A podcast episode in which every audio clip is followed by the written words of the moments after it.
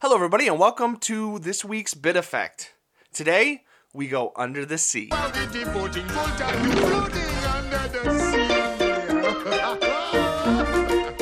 I remember you got to kiss the girl. That's about it. Anyway, okay, so uh, as you probably guessed, this week we are talking about Bioshock. And since this is a little bit of a point of contention between us, if you remember, we're gonna kind of not really hash out an argument. We're just gonna kind of discuss what we thought about the game. Think, you know, you came into a diner and there were these four dudes sitting in the booth next to you and they wouldn't shut up about a game. That's about the conversation we're gonna have. So, with me to discuss this today is going to be Luke, Hello. Craig, Hello. and Michael, as usual. Hello. Hello. We all played Bioshock over the course of the last week, week and a half or so. I finished it roughly 45 minutes ago because Monster Hunter was a thing. How long's it been since you guys beat this? Um, a couple of weeks now. One week. Are you meaning since the last time we beat it, or the time before that? No, no, no, like like, like right now, and then you know how far between. right, yeah, just a couple. since a couple of weeks ago, and before that, many, many, many years. Many. Yeah, years. one week for me, and this was my first playthrough. Oh, oh, oh, yeah, that's right. Was that a question? No, no, no, that's that's perfectly fine. So yeah, um, I haven't played it since it came out. I'm pretty sure I played it on the 360 first. I, I was before the PS3 release, but I remember this was one of the games that made me want to get a 360. Do you guys did you guys play it 360 or PC back in the day, or did you wait till that PS3 release? No, PC. That was the height of PC gaming, that was, so yeah, PC all the way. Yeah, oddly enough, Dave, now that you mention it, this was the very first time that I did play the 360 version of the game. Um, I originally got it on the PC, on the, uh, what to go with my 8800 GTS Super Power graphics card, which was, uh, which was amazing back then. Um, and no, I only just first played the Xbox 360 version very recently. Uh, I played the PS3 version too. Uh, yeah, so I got Bioshock 1 and Bioshock 2 at the same time. Um, I started playing Bioshock 1, and then I started playing Bioshock 2 and just continued with that. And I will delve into the reasons for that later. Ooh, Oh yeah, that's about a clickbait right there, isn't it? I know, I know. Audio bit. Listen to us yatter on for a bit You won't believe reason number seventeen. for why Luke stopped playing. Yep. Um, all right, so uh, Mike, Mike has the stats on this, so like when it released and all that. So Mike, take it away. Okay, so so BioShock first came came to us in 2007 on the 360 and the PC. Comes from the developer Irrational Games and their head honcho Ken Levine, who you may know previously from the System Shock games. Um, and it had a delayed port to the PlayStation 3, which at the time seemed very uncertain. It's of course turned into a franchise since then. Uh, and it's probably rated by many as one of the greatest games of all time. So, I think, without further ado, we should uh, proceed with discussing about this this bad boy. We, we well, we should now. So guys, um, I would imagine Luke, this might have been some of the impetus behind you picking it up when you did, but. Remember, this became a meme for a long time. Like everybody was saying, "Would you kindly? Would you kindly?" But it was almost arrow in the knee kind of thing. Has that like cultural thing turned you off of Bioshock at all? Coming away from it? I seem to have completely missed this meme. it's only now that. you- Really? Yeah, I never Ah. twigged. No, sorry. So. Oh yeah, I remember a lot of uh, everybody was with the would you kindlies and the would you kindly. Yeah, it was it was nuts. But but okay, well then before we started playing this, where were you guys sitting on BioShock? Like like what was your internal thoughts on BioShock before we replayed it? Ah, not before I initially played it. Well, either or, that's fine with me. It's just that initially I remember there being a buzz about this. My my cousin and some of his friends, they've always been into PC games. They've always talked about, you know, like Thief, Deus Ex, uh, System Shock games, and they they basically they wouldn't stop talking about this game. And and I'd I'd always look at it and I'd think it doesn't look like the style of game that appeals to me in the slightest. But I'm going to keep an eye on it because they've talked about they've they've literally talked about a single game for about a year here, and I thought you know, I'm gonna I'm gonna have, have faith on this. You know, they introduced me to things like Final Fantasy VI, Secret of Mana, uh, Diablo, all all sorts of cool games over the years, and I thought, you know there is something good about this, and and I didn't anticipate that I'd actually enjoy it, but I had to get it pretty much as soon as it came out, so it was completely fresh to me. Nothing was ever spoiled for me, and uh, yeah, yeah, that's that's that's my uh, well, that was my impressions of going into it what I actually thought of the game, I'm sure you've already guessed. It's, it's quite bloody good. I I heartily looked forward to playing it again. From the first, I only played through the first one on the PC in 2007, and that was me. Um, it was cemented in my brain as being amazing, and I was hyper looking forward to getting it. Hence the ordering of the the collection for the PlayStation 4. I do actually own these and all three of them on the PlayStation 3 as well. I've never played them. Wow. I've just got them. Um, I must have bought them at some point thinking I'll play those and I just didn't. But yeah, oh, I was super hyped. Super, super duper hyped. And actually, my wife, who isn't traditionally a gamer, sat down and played it after I did all the way back in 2007 night after night, just sat at the PC, and again she saw me playing it here, and she was like, "Ooh, I want a shot." Uh, there's something about it that she really likes. I think it's the the this control system of right trigger for right hand, left trigger for left hand. That kind of makes things a lot easier. You know, I didn't even realize that was the thing until you just said. I was like, okay, I got my plasmid button and my gun button. Doesn't matter what hand it's in. yeah, uh, I guess for me, for Bioshock, I've been struggling to think why I never picked this up because there was so much hype about it and I think it's because I was like so obsessed with Warcraft at the time that everything else was just not not required. But um, I jumped on board on Bioshock Two, and then I tried to go back to Bioshock One, and for reasons that I will delve into later, I didn't finish Bioshock One. Dun dun dun. Oh no! Again, travesty. Clickbait. um, so a lot like Luke, I um I was a man who owed half of his soul to Blizzard at the time that I played this because that's just what you do.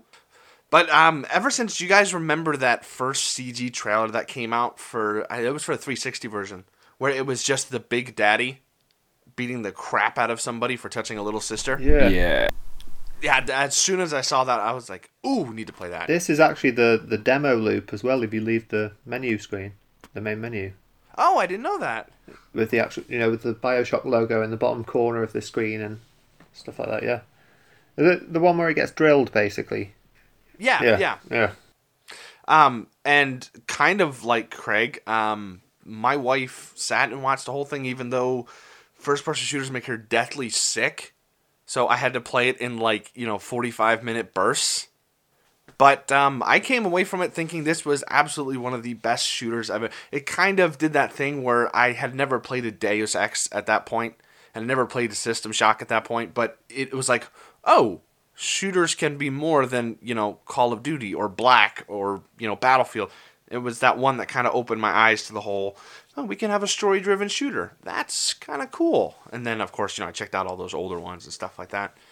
But going into it, I was a little worried it would feel old, and we'll talk about that later. Like like Luke said, we'll talk about it. So let's stop mentioning that we're going to talk about stuff and actually start talking about it. So, for in case you know you don't know, it's a shooter where you're basically one half of you is Skyrim magic and the other half of you is shooter, and that's that. Mechanics wise, what do you? How do you guys feel about it? Mechanics, because I think the shooting is actually really bad. The shooting is awful. There's something very 90s about it, even though it was originally made in 2007. Uh, I didn't notice it when I was playing it originally. Maybe the keyboard and mouse combo does it more justice, but on a pad, the reticule feels too big. There is auto aim there, but it doesn't seem to work, and then it swoops you off into the middle of nowhere aiming at a wall. There's it's a little bit old feeling. That's the only thing I've got to say on it. The movement feels very old. Yeah, I'd agree with that. Um, I find myself using the, the, the plasmid side of it, like the magic side, and then kind of fill it, finishing off with a melee attack or occasionally with a gun. But um, I found ammo quite sparse, so I didn't really. I do this thing where I collect as much ammo as possible. Um, But And when I did use the a gun, game it was like everything full. yeah, yeah. oh, I've got 40 rockets. Nice. Um, the Tommy gun was my favorite weapon. I think it, it was quite useful. Yeah, I was, I was set to fully disagree with all of you, but then I realised that my actual gameplay method was to uh, to get the wrench jockey and go off on my wrenching spree. Um, so Plasmid followed. Oh, you're a wrench man. yeah, pla- Plasmid followed by a bit of wrench to the face. Can't go wrong. Um, but I did find that this game does employ a hell of a lot of pretty cool weapons, and at a time when you know, uh, I think Modern Warfare was released pretty much around the same sort of period in time, and it felt like you know that was a game where everyone had their favorite weapon. And somehow I didn't feel completely lost by coming over to uh, to Bioshock. I thought they did a really good job, especially when you get things like the grenade grenade thing later on and all sorts of things. There's, you know, I, I especially like how, how you get alternative ammo and all, all kinds of crazy things at the time. Um, okay, so hold on. We got we got Luke uh, likes to use his Chicago typewriter. Mike is a monkey wrench man. Craig, what was your weapon that you relied Uh, on? I I did the combo. I did the plasmid combo. Normally electricity because there's a lot of water on the ground, so you can use a lot of the environment to actually inflict a bit more damage. Yeah, that's cool. Really cool. Um, very very handy. And then it was the pistol actually for the most part. Oh, okay. Now see, I was uh, throw bees in somebody's face really quick, then leave, go into a Kojima game, be a shitty boss, come back, throw more bees into people's faces, and then shoot them with a shotgun. Yeah. Actually, do you know what? I spent my middle third of the game with the shotgun, shoot them with electricity, then run up and point blank shotgun them in the face. it's it's Um, a solid tactic. Now here here's a weird bit, right? Like to me, the shotgun was the only gun. Well, I, I mean, I like shotguns and anything. I'm just a shotgun guy, but it's the only game, the gun that felt like it had some heft to it. The the Tommy gun did not feel like it had any heft to it. It was just kind of, and that was it. Yeah, was there like, was no "Oh, there's- recoil. Yeah. Yeah, it is just eh. It, it just I guess what's the word I'm looking for? Kinesthetics that were were off. It didn't feel like you were shooting a gun. It felt like you were just pushing a button and things died. Ooh, kinesthetics. Ooh, I'll just. I know, I know, I don't wanna use fancy tonight. words. Yeah. I could have sworn the first time I played through this game, though, I, I, I was using that bow a hell of a lot. And I'm not sure why I didn't touch it this time. Probably because I didn't unlock it. Oh, the crossbow. Oh, that is awful. the crossbow's it's a beast. I love It's it. good in the second one, I mean- though, right? Is it in the second Um, one? yeah, well, I mean, it's not bad here if you use it for trap bolts and stuff, but as like a weapon, ugh. It's like, like one shot kills everything. Yeah, but then, then you gotta reload, and it's just it's shotguns are just. That's are how bows easier. work. Really? Yeah. Oh, I've been I've been watching too much Van Helsing with that automatic crossbow. Yeah, Stupid yeah. me. Um, one thing I do want to say is the the thing that surprised me was how useful and really damaging uh, telekinesis was. I never played around with telekinesis, except this. I mean, you can kill people in one hit, almost right up to the end of the game. Even even Atlas himself took it takes a boatload of damage from telekinesis stuff. You can um, you can use proximity mines to attach them to a body, and then one shot a big daddy by putting like fifteen proximity mines in a Oh, body never and thought of that. throwing it at a big daddy. It's amazing. That that's That, something. that's a pretty good idea. yeah, like the physics of this game is just something else. Like stuff like that is really cool and kind of reminded me of Half Life a little bit. Um, you know, with like the particle gun thing that you could pick up and throw objects with. Is it gravity Oh, yeah. gun? Yes, gravity gun.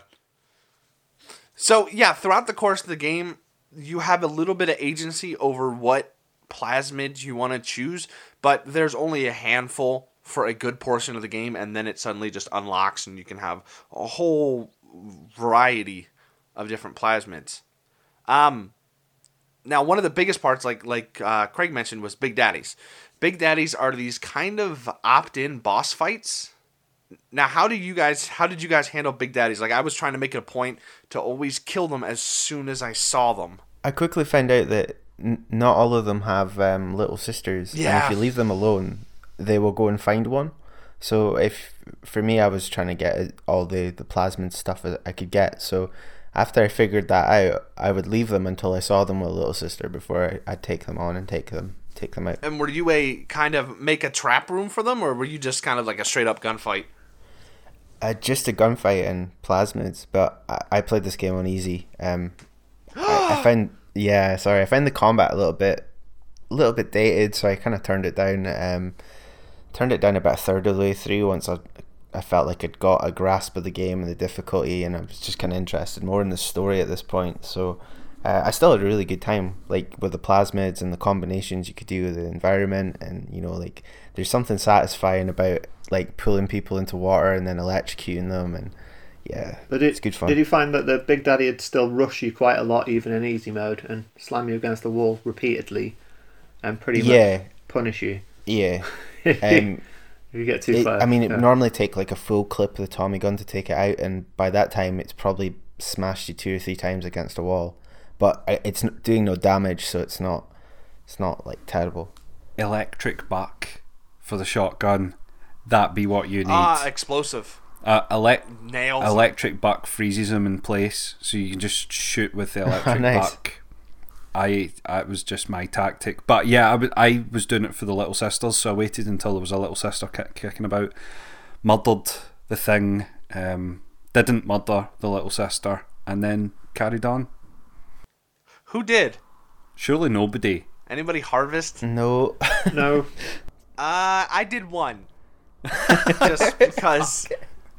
Because, look, you need to find out. You just need to find And I think that's the grace limit, unless I forget.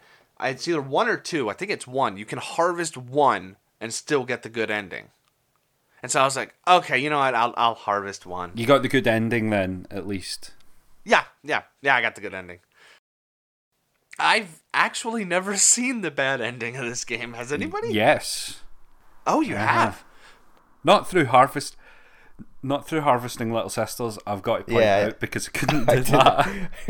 as a as a father of two daughters, I thought you might have a hard time with that. Yeah, yeah, it would not. It would not go down well. What happens is at the end, uh, the good ending, Jack is in a bathysphere. You hit the surface and you adopt some of the saved little sisters, five of them, I believe, as your own, and you take them home. And Tenenbaum, the doctor who loves them, narrates the wonderful life with them. If you are, are a bastard and you harvest them. Um, there's varying levels of Tenenbaum being angry at you as the bathysphere rises. Many bathyspheres rise, and a submarine is there to save you, but splicers jump out of all these bathyspheres and murder everyone. While Tenenbaum shouts that you've stolen the secrets of the earth and this, that, and the other. It's all very harrowing. I'm so happy that didn't happen. Now here here's a question. Hold on. Here's a question. So towards the end of the game, you know where um, Frank Fontaine, Frank uh, Fontaine. splices up and and goes Yeah. nuts. The little sisters save Yes. you. What happens if you've been harvesting them the whole time? Do they still save you? That's a good question. It's a very good question. I doubt it. No, they must because that's how I, the mean, I story. guess they probably do, but they don't surround you on your deathbed. Yeah. They're like, we'll save you. we don't love you. Um, when Tenenbaum saves you, and you're walking through that the the town just before you go into the town, you're in the wee hospital where they are, and all the little sisters are like, "Look, look, he's there to save us." I wonder what it's like if you've been murdering them all. They're like, "He's here, run away!" Um, yeah, you know, some one of us should have bit the bullet and did that. Now that I think Yeah. about it, That should, Totally Dave. should've. I'm surprised you didn't because you're a bit of a I like that. Just throw that in. I love you too, Craig. Look, look. You know, in the end, they're just ones and zeros, man.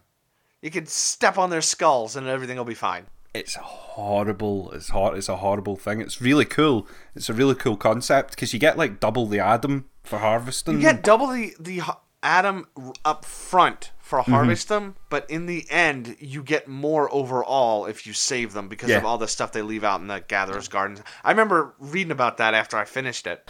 So, like, you guys have played this before. This is my first playthrough, and you, the first um, big daddy and little sister that you encounter, you you meet Tenenbaum, is it the the scientist lady that asks you basically not to not to kill the sister, like the Irish guys screaming for you to do.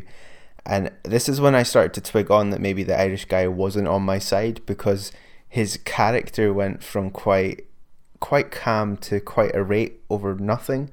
Um, so did you guys start to twig on that something wasn't right at this point, or was it was it just me? Um, the the first time the first time I played this game, I think I fell for the whole Irishman hook, line, and sinker. I'm pretty sure Yeah.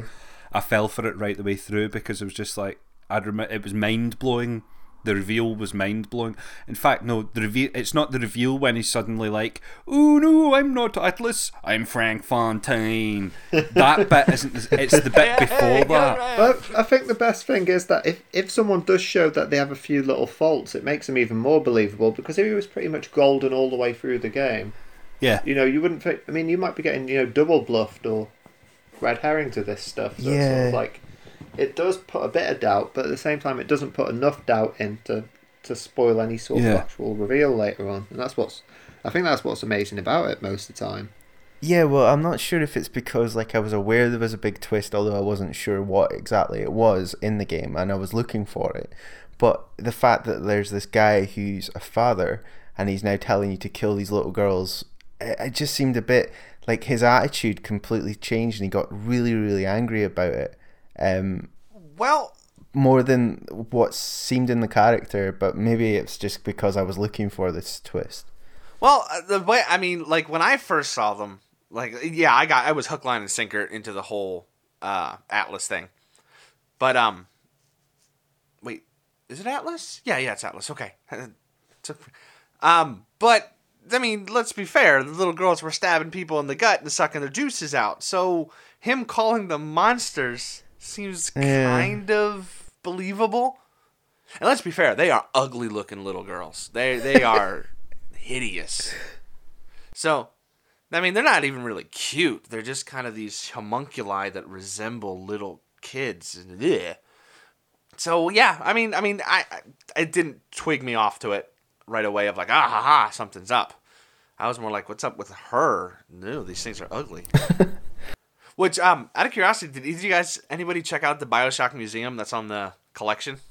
No, no, no, not yet. I'm gonna go through the whole lot again Um, once I've done the collection.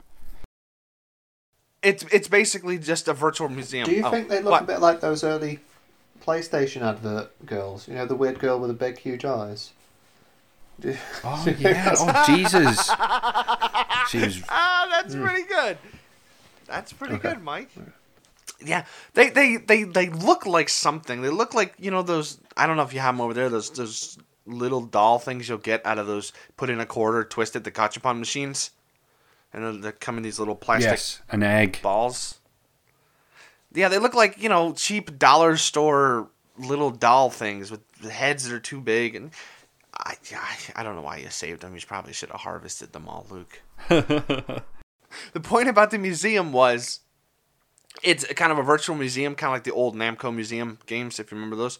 And it's basically they have 3D renders of this is what the first initial Big Daddies Oh, look like, and this is what the first initial splicers look. Yeah, it's very cool. And then they have like 3D models of what the initial harvesters were, like the little sisters, and they were nothing but slugs, like just the giant slugs Oh. that would slither around and suck it. And they said nobody, nobody felt empathy for them, so that's why they changed them to little girls. Talking about design though, how cool are the Big Daddies? Like that's one of the coolest characters I've seen in a while. I love that like whole um, old um, diving gear with the big like drill on the arm and stuff. Like, yeah, those guys are so cool. I, I, you know, I would put a Big Daddy as almost one of the most iconic things to come out of that generation. Like everybody knows a Big Daddy. But yeah, I, I mean, big even even down to their sound design, that like metallic whale noise that Yeah. they make. So good. All right, so here's something I do want to talk about with Bioshock because I'm a crotchety old man. I how do you guys feel about the story? I think it's the best part of the game, and uh, yeah, I I struggled with parts of this game. Uh, again, I'll go into that later. um, but yeah, the story is the one bit that kept me kept me engaged and kept me wanting to um, to play. Um, I had problems hearing it sometimes.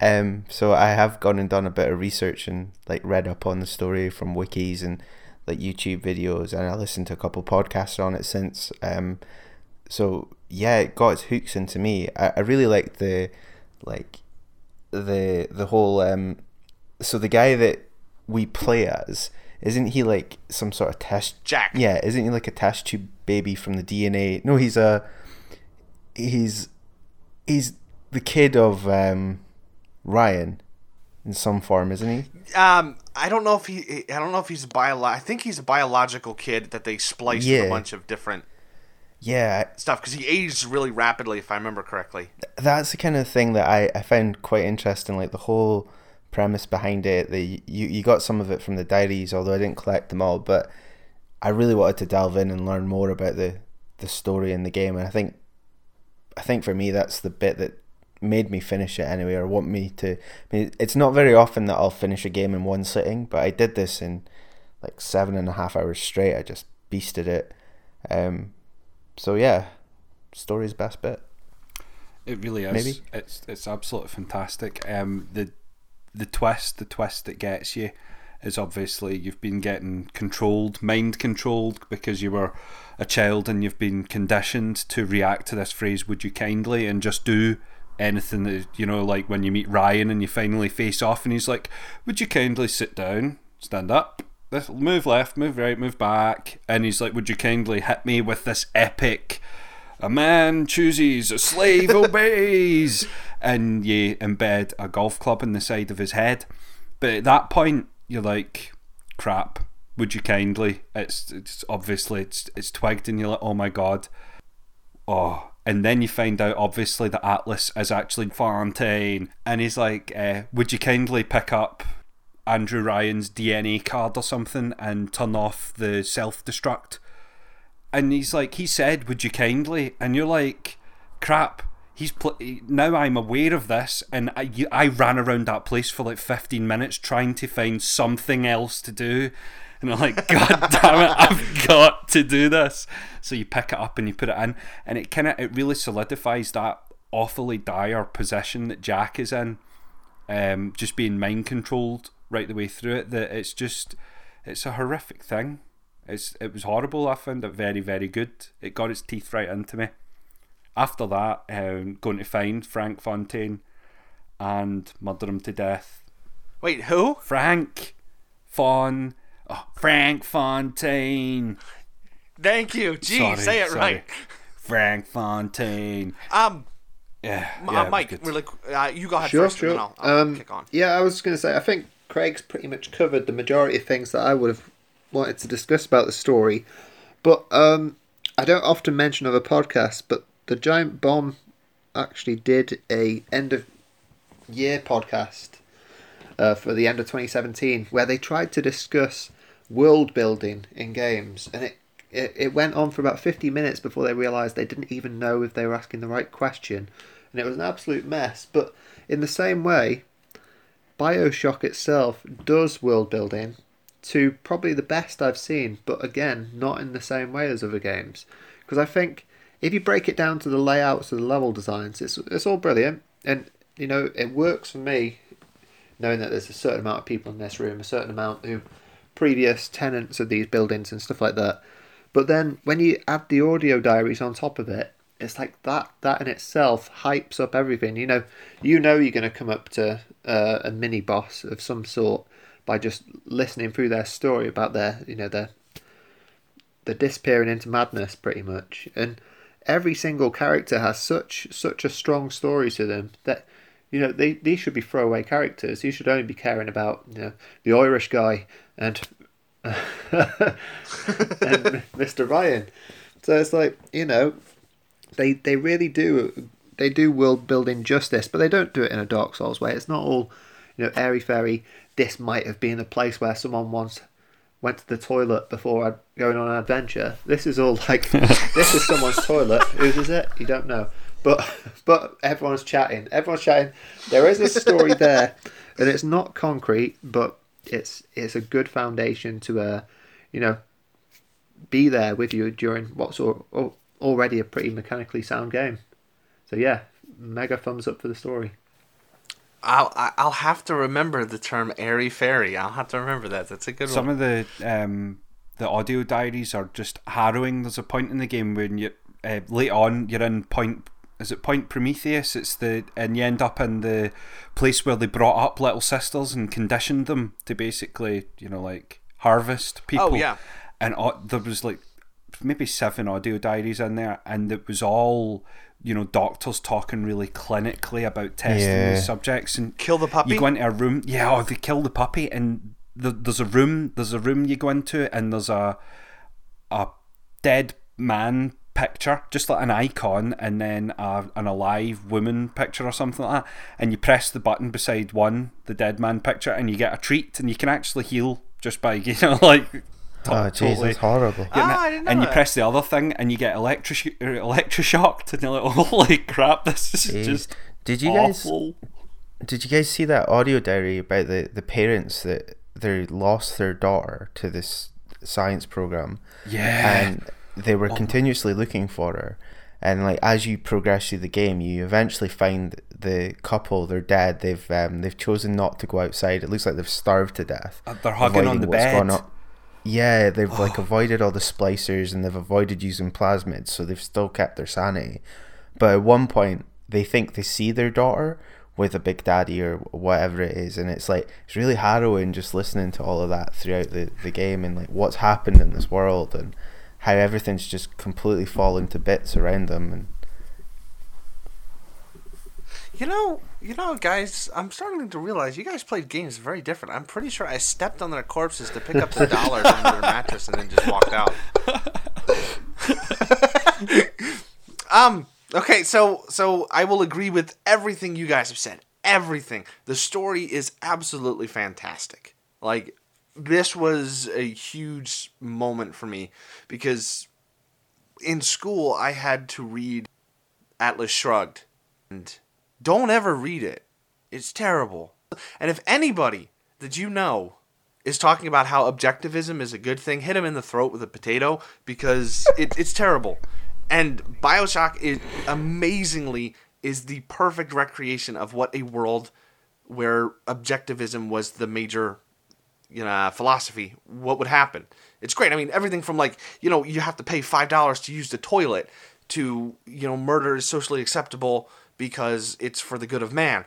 Love love the story. A lot of really cool things going on here. However sadly it gets shunted into the same area as like hotline miami and spec ops for me. What? yes Go ahead. What? i'm sorry Explain, it just Dave, does. because no one's got you. Okay. Okay, okay. I stand alone. All right. Okay, so if you took the story of this game as just the story of this game, it's great. No complaints at all. It's the Oh, n- dare I say airy fairy artsy fartsiness of it of the message they're trying to get across. As oh look, as game developers, we control what you do. You have no say in what you do, and you're just like a robot because you want to play the game. That message drives me nuts. God damn it, dave The message the story tries to get across to the player is the most pandering, infantile thing, and that drives me nuts. It's not. It's not like a good game about choice, like you know, Witcher is, or Souls, or or Prey. It's not a game about that. It's a game of pointing out the most obvious asinine thing. What? What what is that? Hang on. That- Let's, that let's drives me rewind, nuts. Dave, because as far as I'm concerned, you're given a choice over harvesting things. You're given a choice over whether you want to even follow the story in the first place. To be honest, through the audiobooks. No, no, you're not. Well, okay, okay, yeah, you're you're given a degree of how much to explore, but you the whole their whole point was you have to do the story. You have to do what Ryan said. Well, not Ryan. I'm sorry, Frank Fontaine. You have to do what he says to complete the Do game. Do you not think this adds an extra? It adds an extra layer on top of like in Hotline Miami. It then they're just like, "Huh, you answered the phones and you went and killed people, and you've got no idea what you did it." In this, there's an extra layer of that's actually the the story mechanism in the game is you are brainwashed. So do you not think it it Well- gets around the the issue that you're saying is game developers are just like, oh, you know, you you do that and we we tell you what to do and you can't help it. But it was actually in the game that that was taking place. Well, no, like, like, yeah, but the the point is that the the reason why their point is so infantile is that they never give you a choice. Hotline Miami never gives you a choice to not answer the phone and kill the people and still play the game. Dave, BioShock never gives you a chance. do you think this? Do you think this would have been like lessened if the protagonist had a voice? Because Um, not so much a voice, uh, although I do think it's weird that he is a silent Yeah. protagonist for ninety nine point nine percent of the game. That is weird, but no, just give me a choice. If your point was you did what we told you to do, you never gave us an opportunity to try to find a way around it. So the point you're making is stupid. But it's te- isn't it technically in context of the actual Like- gameplay? Because I mean, this is one game which has very brief little bits of sort of Metroidvania to it. You know, you come back to you come come back to sections later on in the game. You feel like even though each level is sort of blocked off in its own loading screen and stuff, you do sort of traverse around a bit, and it does give the impression of a little bit of freedom. Probably a lot more than any other FPS released around that sort of time. Oh yeah, I'm not saying the game itself. This is all just the story. Like like like the point uh, they're using this as a fable to try to make some point, but that point is really stupid and that bugs me. That that's all it really comes down to is that's an asinine point and then people hold it up for wow, look at this amazing point Just, they made. just to question you though, Dave, isn't it true that when it comes to the third Bioshock game in the series, that you had an issue with the fact that you were given a choice which didn't actually do anything at that stage? I exactly. So it's still the same point. There, whether I say you can go left or right, but there's actually no left road, doesn't make it any better than you have to go right. Is this? Like like that. Oh God, No, no, I'm not going to.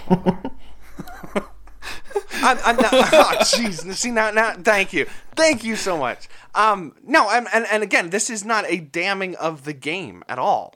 Like the game is still a good game. It's just um the ideology around it. Because I really hooked into the ideology. Because like I said, I love the what they took with you know Ayn Rand stuff. I love that. But it was the whole ideology around it that just annoys me. And since we were talking about the story, it's the only place I can really, you know, talk about it. That's all. I- It, it, it, it- it's the same if we were talking about Hotline Miami or Spec Ops. It's, it's just, ugh, annoys me. Hotline Miami does put it more in your face, though. It's a lot more preachy towards yeah. the end. Which, which, which, it's just, just, just a little sidetrack here. What is the point of that? They're basically saying you're a terrible person for playing the game. You should have turned it off. Well, then give me my money back. I, I, I, I bought the game. I want to finish it. I think you're just looking into it too much. I mean, like in Hotline Miami's case, the guy's like a like what, a junkie, and you, there's so much more going on around it. You know, Well, yeah, but Hotline Miami, they want you, the player, to feel bad, not you, the character you're playing. They directly talk to you, the player. Same with Spec Ops. I, They talk to you, the player. okay, I'll I, I'll agree with the Spec Ops bit, but the Hotline Miami bit, I just thought was a bit of fun between the developer and the player. I didn't think it was it was anything anything bad. I'm not not seeing the problems with this one. Yeah, did I miss the bit? Did I miss the bit in Bioshock where it does throw it back in your face? No, no, this is all stuff that came out like from the developers talking about it, and this was the grand point they were trying to make, and all this stuff. And now that I've read all that, you know, Ken Levine, spew, you know, spew everywhere about, you know, this was the point we were trying to make, and this is what, you know, us intellectual people are trying to do with the game. That's what bugs me, and I can't help but see it now that I've read all that ancillary stuff about it. Because I was a big fan of this game, I read everything I could. Although he keeps it to a bare minimum in the old director commentaries, which are really cool, and you guys should totally watch them. The developers made the point of you don't have a choice. And, well, it's like, no duh. You made it that way. If you took a perfectly playable, story driven, linear game and you played it and you thought, that was brilliant, amazing, and then three weeks later, the developers come out and say, we designed this um, knowing that players would not have a choice uh, in the game. No matter what they did, they would have to do what we told them. That's the point at which the game would become awful for you. Well, yeah, when the guy comes out and says the correct way to play BioShock is to turn it off. Yeah, fuck you. No, no, no. Okay, okay. Maybe, maybe I'm doing a shitty job of getting my point across, which is absolutely possible. Okay, so the point Irrational Games was trying to, mainly Ken Levine, was trying to make of look, see, when you play video games, you do nothing but follow the instructions. You don't give a thought to what happens or what you're doing or who you're killing. You don't care. You're just following instructions and getting to the end. That is, in his own words, the only point of this story. And I'm saying, horseshit, okay. you never gave us a choice. If Ken Levine never said that, we wouldn't be having this conversation. Oh, exactly. Okay, it, this is not something I managed to pick up on the underlying tale of the yeah. story. It's just, oh well, he's a fucking douche. I, I think I now understand it and after you've explained it more. It's, I mean, it's the same thing as you know J.K. Rowling think, saying things about Harry Potter after she's written them, and who's the guy that makes the Fable games? Him coming out with all that bullshit after making Fable, but I still in, oh Peter Molyneux. Yeah, I still enjoy the Fable games. I still enjoy the books and. Oh yeah, I still enjoy Bioshock. Yeah. And I mean, this was stuff he was saying, you know, like right after it was done. He, his point was, see, you're nothing but robots. And it's like, you never gave us a choice to not be robots, you fucking dick. so that's my whole point.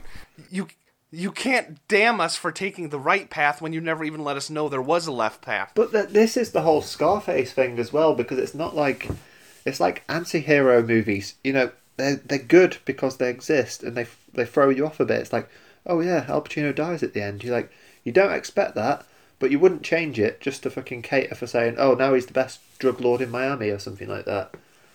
You know, I, I think. No, and if and if the guys who made it said, you know, the correct way to watch Scarface is to turn it off well, before not, the end. That's not the point. like, no, fuck you. It, I don't but it is true. It is true that some people say, "Oh, you're a bad person for watching Scarface. It's a really it's a poor taste movie, etc., etc. But to some people, it's a classic because yeah. it goes against those sort of uh, ingrained rules, which aren't necessarily. I've, i I know how to fix Bioshock, Dave. I know how to do it. Pull, okay. pull a Far Cry Four on the whole thing. You crash into the lighthouse. Oh. You ah. stand outside the lighthouse for four and a half hours and a rescue boat comes and saves you and takes you off. no, you know what? You know what the easiest fix for BioShock is, and it would have went perfectly with his point.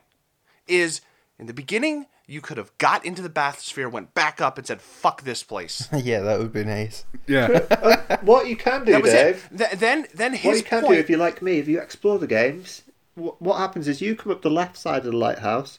I always, every single time I play this game, no matter what, I walk down the other staircase just to see. Oh, I went around I'm the looking, other side too. I'm only looking for Easter eggs, but I always do it just to see if it's an identical path or something like that. Then you have a little look around at the fire again and just go, "Oh, that's bloody beautiful." and and you know what? If he would have done that, his his point would have been absolutely perfect because you had a choice to leave and not become a monster, but you didn't well, you take can. it. Now there's no choice to make. You you can swim for well, as long as you like. You can swim, but you'll probably no, die. You're you're like Guybrush Threepwood. You you drown after ten minutes. okay, so yes, I'm sorry I explained it so shittily, but yeah, that's okay. my point. It's like giving somebody a a palette of paint with only red paint and then going, "You used red. Why didn't you use blue?" It's because there's no fucking blue, dickhead. But anyway, I'm sorry for for bringing everybody down. And No, being that's fine. That's fine. So we'll be back next week and just argue Dave to death. yeah, We're sorry that Bioshock came out as a bit of a, a, a downer game in the end. I, I was really hyped for this recording, but obviously Dave had other plans. Mr. Negativity strikes again. See him soon in the Spider-Man No! game on the PlayStation Again! 4. the game is good. Okay? The game is good. So, as you can tell, we've started touching, or mainly me, started touching on some of the negative things we feel about this game. We will catch you guys in part two, which we'll talk more about the negative things we felt about this game and kind of our final thoughts of how we feel about Bioshock. So, gentlemen, say goodnight. Frank Fontaine. Good night. Says goodnight, Mother Goose. Good night.